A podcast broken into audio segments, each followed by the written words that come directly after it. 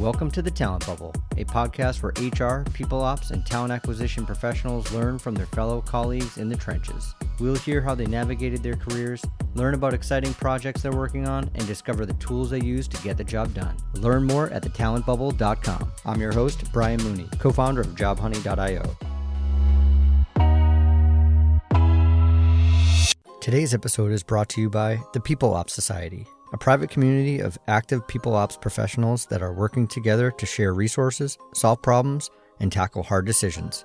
POPS is a new age professional community that provides access to a full library of policy templates and playbooks, an online forum where peers ask questions and discuss best practices, and a catalog of short, peer led classes available online 24 7. Apply at peopleopsociety.com. All waitlist submissions are reviewed on a rolling basis and new members are being accepted. Join the People Ops Society today and become a member of the movement. This episode of the Talent Bubble is brought to you by Reimbi. Reimbi is reimbursement reimagined. Most recruiters can share horror stories about how long it's taken their candidates to be reimbursed for interview expenses. Well, Reimbi has solved that problem. With Reimbi, candidates are reimbursed the same day their expenses are approved. And, this is pretty amazing, Candidates can even receive their reimbursement via Venmo. Visit Reimbi.com now to see why companies like Wayfair, DoorDash, and Peloton are using Reimbi to improve candidate experience and streamline recruiting operations. That's Reimbi, R E I M B I.com. Reimbi is reimbursement reimagined. This week's guest in the Talent Bubble is David Vencis. David has a degree in sociology, a background in sales, has matched over 1,400 people to jobs at the Startup Institute, and was even asked to be an advisor at ScholarChat. And today, David is the head of talent acquisition at Drizly. I'm excited to share this episode because I remember leaning in while listening to David speak, and I hope you're able to take away as much as I did. Without further ado, please enjoy my conversation with David Vencis. What was the first job that you've ever had? Great question. I guess I need to think about this for a minute. Um, my mind goes to two places. It was either working at a flower shop in my hometown, doing odd jobs around sort of the back of the house, if you will, at a, at a flower shop. This is before I got my license to drive. Mm. Um, but then I think right when I got my license, I, I, started delivering pizzas, which I feel like is probably pretty common for someone getting their license doing food delivery.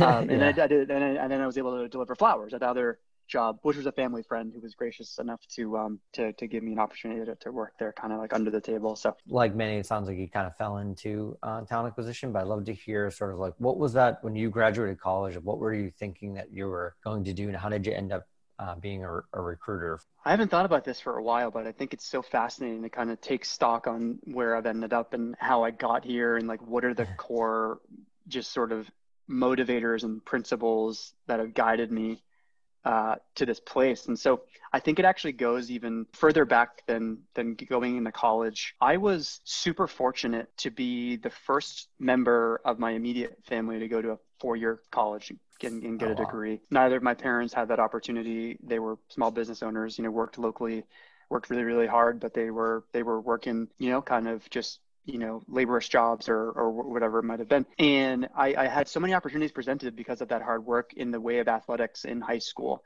where I was a three sport athlete all four years of, of high school. And then I pursued sports at the collegiate level, which admittedly going back was kind of foolish. You know, I, I only wanted to go to college to be a sports star. And that was my biggest thing. I wanted to continue to perform at a higher level. And of course, it was kind of cool to get a degree and so forth, but it was basically, I need to maintain grades so I can be eligible to play. Mm. And um, shortly into my stint I was excelling with sports in my first few years. But I think I kind of realized like, okay, like this ends in four years, and like I'm not gonna go pro, uh, probably, and I didn't obviously, and uh, I started to really understand the importance and the value of the education pieces itself, and then my career trajectory from there. And so I think the transition from being an athlete, and this isn't uncommon for a lot of sales folks and people in you know more sort of like action oriented, potentially metrics driven, competitive types of environments. A lot of athletes seek those opportunities. I was one of those folks as well. I graduated college in 2010, and this is like eerily reminiscent, the pandemic that is right now happening to, to that job market. Um, mm.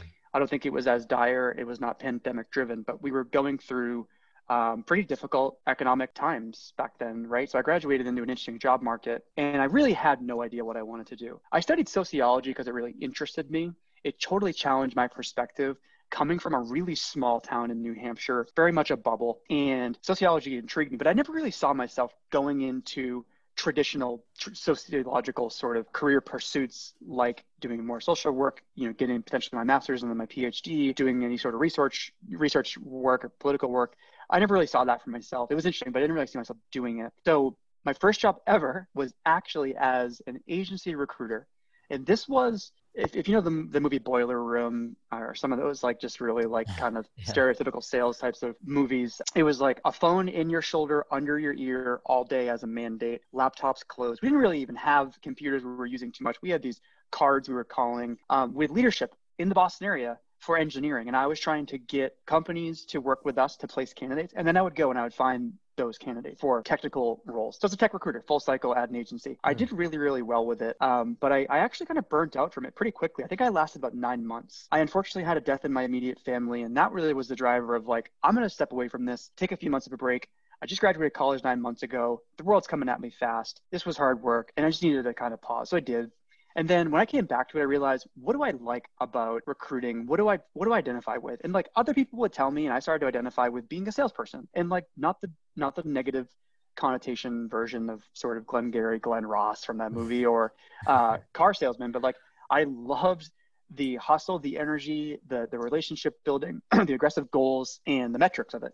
And the fact that, of course, I was a young, whatever, 21, 22 year old, the money was interesting and, compelling to make commission and, and so forth. So I realized I'm going to pivot away from recruiting. I'm going to get into sales. A lot of the same elements, but i'm selling a product, I can get behind, I can build a process. So I had a background in sales. I was managing sales team and my path was doing sales, growing into being a people manager. And then I had the opportunity to go do partnerships and program management at a technical boot camp in Boston, which was really, really interesting for me at the time because I had a former colleague who was running the program. It allowed for me to kind of tap into kind of teaching and mentorship, which I like doing from managing. And, you know, I grew up doing camp counseling and I always identify with kind of being a teacher and a coach in my sports days. So I really enjoy being able to teach career changers how to pivot into software engineering and UX design and in other positions. Um, and I also enjoyed being at the center of the hiring ecosystem with companies coming to hire our students from the bootcamp. So I did program management there and partnerships. And in doing that, I came back around to talent acquisition, seeing just the the many dozens of folks that were fundraisers and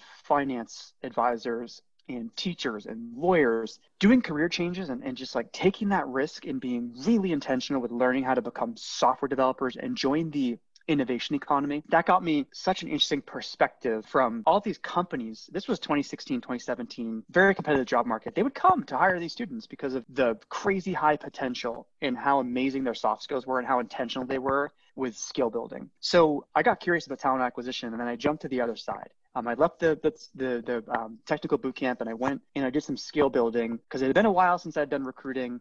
I knew I wanted to own the function of talent acquisition at a growth stage startup where I could do recruiting, I could do some people operations stuff, I could do employer branding. Just I wanted a little bit of everything. So what I did was I actually went to Wayfair and I joined a huge talent machine there. Uh, I was one of three or four hundred recruiters, and I did some skill building for a handful of months. And then I joined my current company, Drizly. They gave me a shot, took a risk on me, and gave me the keys to build out talent acquisition at a growth stage company. And I've been here now for uh, about a year and a half and super busy, super challenged. But I attribute really the journey to getting where I am today to kind of being that young, naive, soon to be college grad, not knowing what I wanted to do, pursuing, you know, very people-centric, competitive, high volume types of careers where I was constantly engaged and constantly using my brain. And it was all about connections and inspiring enthusiasm. That just like has stuck with me throughout sales, throughout program management at the technical boot camp I, I was running for a while. Um, I want to take you back to uh, Wayfair. You mentioned that you did some skill building. So can you can you elaborate on that and, and kind of share maybe what you were working on while you were there? When I was at Wayfair, I was doing high volume sourcing and recruiting for analytics um, leadership. Uh, so managers, um, directors, associate directors, those types of positions. So it was it was high volume, but it was very much focused on higher level positions.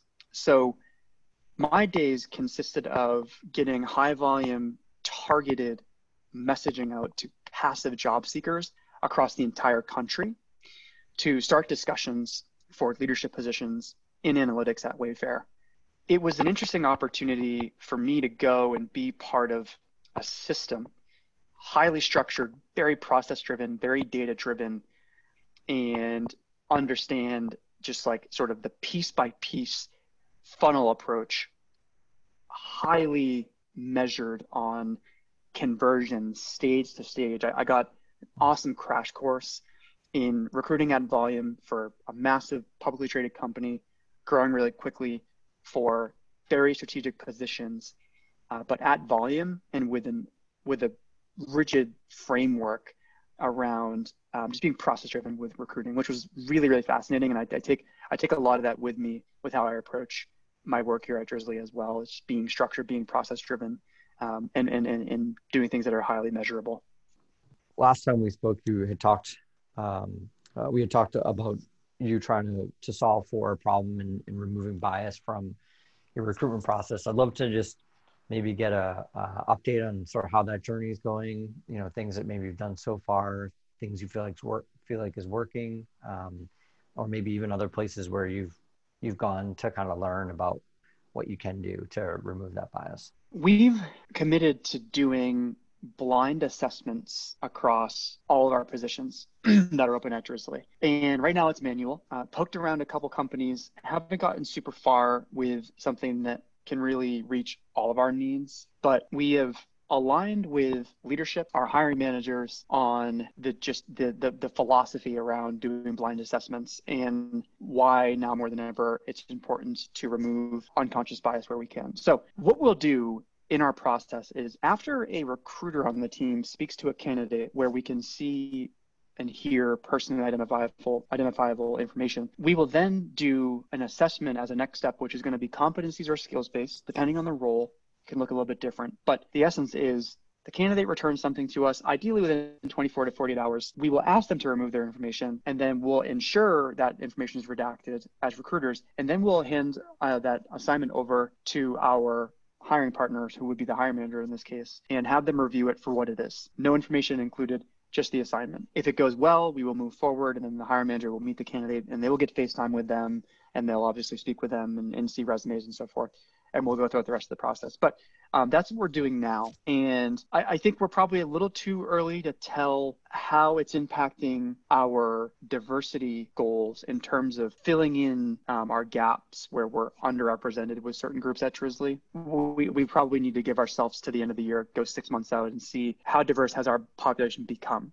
And to be clear, the blind assessments don't add diversity to the funnel, but we are saying we know the blind assessments remove unconscious bias and it's kind of table stakes. I mean, the idea behind a blind assessment goes back, I think, decades by now to um, symphonies, where symphonies were struggling with gender balance, uh, you know, heavily skewing toward male symphony performers. So they would do auditions with an opaque curtain dropped and all you could do was hear someone's performance. You didn't know how to identify them. And it showed improvement with balancing balancing gender representation. So it's this idea it's not new. Uh, companies i think are having an opportunity to revisit now. We were doing this a few years ago at Drizly. We got away from it a little bit uh, the past few years because we're emphasizing speed. We had a pretty under-resourced talent team, but um, we are we are very much committed to this moving forward to just level the playing field for candidates and do more skills based things with no identifying information uh, before we get candidates in front of hiring managers for the first time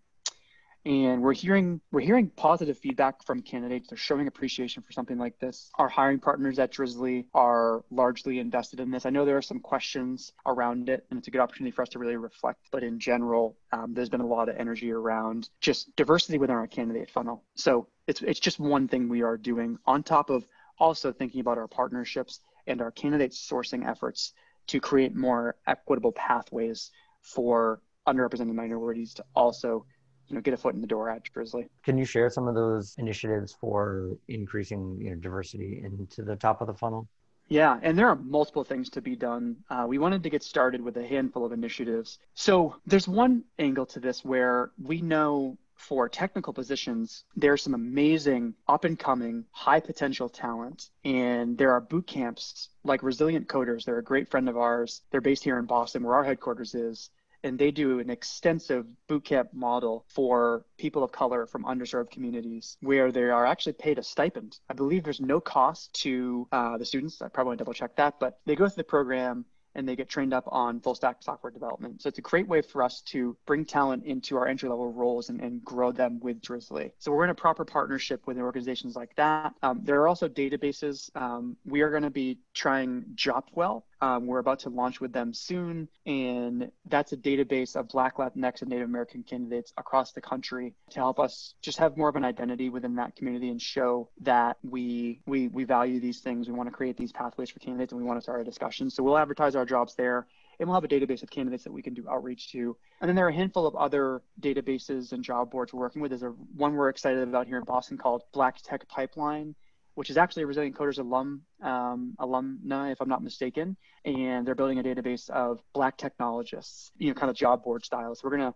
try that, and then we'll try some. Um, there's one called Women Who Code. We're gonna be working with them as well. So again, there's so many things we could do. We want to get started so we can build a foundation and start to measure success by the end of the year with diversity being added to our funnel. Um, but we also, the biggest thing is we want to hire folks that are underrepresented today in our population. That's the goal. And I think it's a holistic approach to think about top of funnel, think about bias within the funnel in the process. And you really have to make sure there's total alignment with stakeholders and leadership. And we have that. So we're really, really lucky as a company to have a ton of energy around this right now. But now we need to try a lot of different things and be really mindful about measuring that as the years and uh, approaches.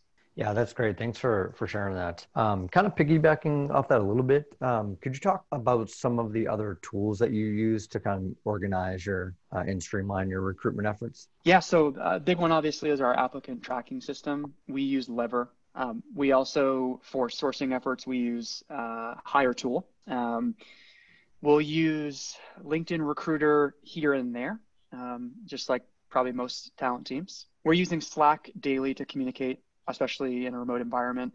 Uh, with our interview committees, with our talent acquisition team, with our stakeholders, and obviously, you know, a handful of sourcing tools I mentioned, Jopwell, uh, Black Tech Pipeline, um, Women Who Code as databases for posting our roles. But uh, yeah, Lever Lever we use very primarily for our reporting, our funnel metrics, and um, obviously organizing the candidate flow. You mentioned that you have uh, just hired some people onto your team. What were you looking for in you know that addition to your team? Yeah, so we've been insanely fortunate as a company to be in a position where we're we're hiring at such a volume, and so we really needed the support on the talent acquisition team to right size the organization against our aggressive goals. We've been we've been pretty pretty resourceful as an organization. Um, you know sometimes rec load has been been pretty pretty heavy per individual recruiter. And so we have a an opportunity now to really right size the organization. So we have hired two more full-time employees who are going to be talent acquisition partners. They are full cycle recruiters. Um, we're going to be hiring another position to do sourcing. Now that we can hire in different parts of the country and we're committed to being remote optional as a company moving forward uh, we can think about different populations across the country but we definitely have an opportunity to think about reaching more diverse populations in states that um, have a different demographic makeup than where we are currently in Massachusetts, and uh, our other hub is in Denver. So that's exciting for us. So we need a sourcer to help us think about how we can thoughtfully reach candidates across the country and have a strategy around it. Now, um, when I hire for talent acquisition partners, um, there are a couple key things that we stick to in terms of competencies for the role, which are the essential things we need to see for someone to be successful. Then we think about our principles as a as an organization, and that's really our guiding our guiding philosophy and like how we do our work. So, you know, for talent acquisition partners, some of the things that come to mind that I need to feel really, really good about if someone's going to make impact on the team and really add value and be a culture add. A drive for results. I mean, no question. Um, it's a talent acquisition role. It's very metrics driven. We are working with a hiring manager, and managing a lot of different priorities. So having that drive for results, being able to measure work and lean into the right things is huge. Also, balancing stakeholders is really key. Any talent acquisition partner on the team is going to be working with at least three, potentially five different stakeholders who will be their hiring partners working on roles. So balancing stakeholders is really, really key. Um, priority setting, I kind of alluded to this earlier. um, sizing up people. We need to make sure that you know people have just the right instincts and the the right criteria for understanding a candidate's potential fit for Drizly with limited interaction. Um, I think any strong recruiter needs to have that sort of DNA. Um, and then managing and measuring work. I mean, that's that's super key. I think it ties together most of the competencies I've shared so far. Uh, understanding a process, understanding funnel metrics, understanding how to look at conversion stage to stage to, to really zoom in and use data as a guide on how we're doing against timelines for making a great hire. So those are competencies. But then principles to me are really important. It's kind of like it's how we show up, how we operate, and what our talent team's brand should be. So the, the key things there we expect uh, one is for our talent acquisition partners to be a partner. We title the role talent acquisition partner very intentionally. It's sure it's certainly doing recruiting activity for sure.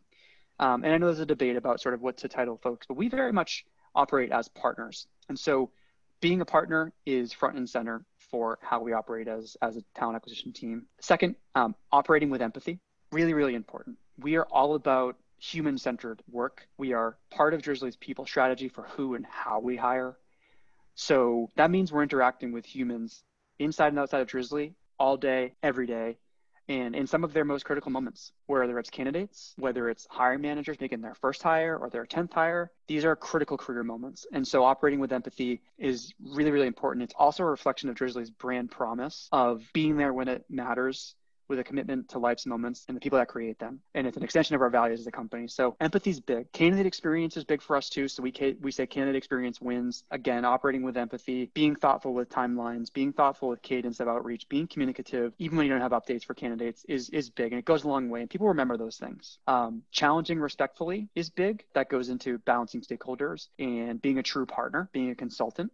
Uh, and then lastly, I'd say data as our guide. I mean, data as our guide is is uh, another principle to say data doesn't do talent acquisition's job. Uh, it doesn't ever tell the full story. It maybe answers some questions, but it might actually help you ask better questions. And I think when you're doing high volume recruiting, using data to better partner, to make process improvements, to measure, um, is super key. So those are the things I think about as principles, um, as well as the competencies I mentioned for um, how we hire talent acquisition partners on the team is there anything like as you were kind of thinking about uh, this or maybe just even as you've been walking around thinking that you kind of want to share with with this type of audience with other like talent acquisition and uh, hr folks?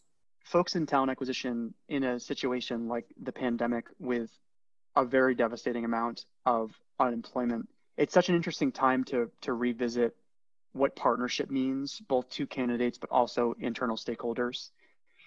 Um, if you're in a recruiting function right now at a company, there is certainly an abundance of talent on the market.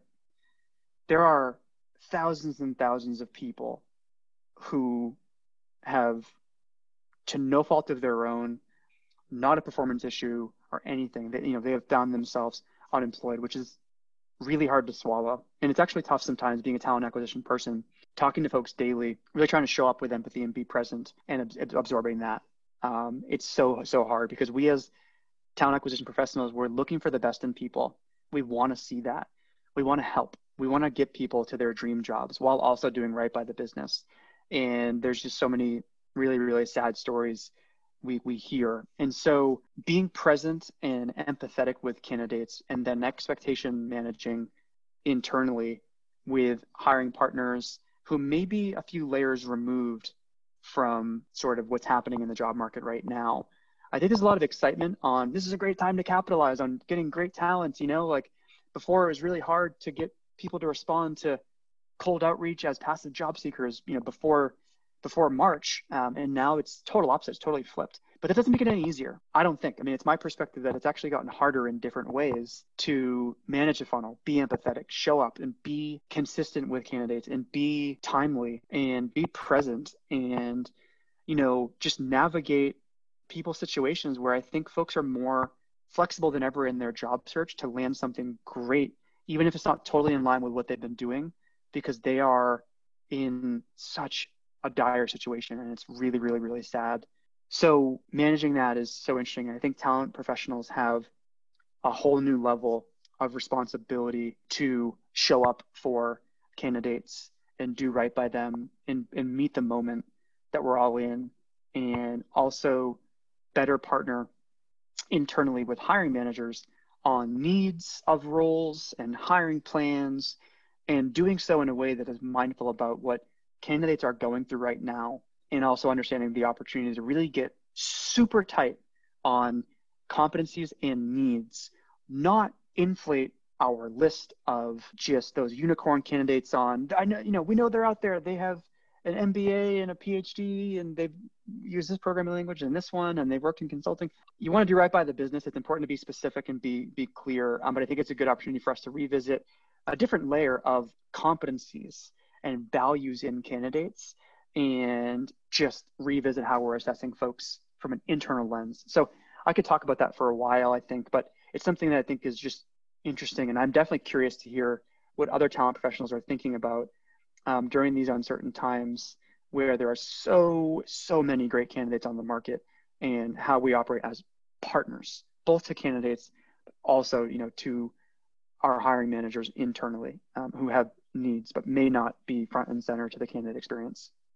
Well, David, people wanted to maybe learn a little bit more about anything you mentioned or uh, reach out to you, what's the best way for them to, to reach you? Yeah, I would I would absolutely love to connect with folks and chat some more. Kind of taking my own advice that I just shared. Um, LinkedIn, I'm super active on, so a connection request with a direct message there. My email is david.vencis at drizly.com. And those are those are two great places to start. I'd love to network. Awesome. Well, yeah, thanks again for your your time. I appreciate it, and good luck with the with the growth at Drizly. Awesome. Thanks for having me, Brian. This was a lot of fun. Thank you for listening to this week's episode of the Talent Bubble. If you enjoyed this episode, please subscribe on Apple Podcasts or follow us on Spotify. If you want to help the show, please go to Apple Podcasts and leave a review. Thank you so much and be well.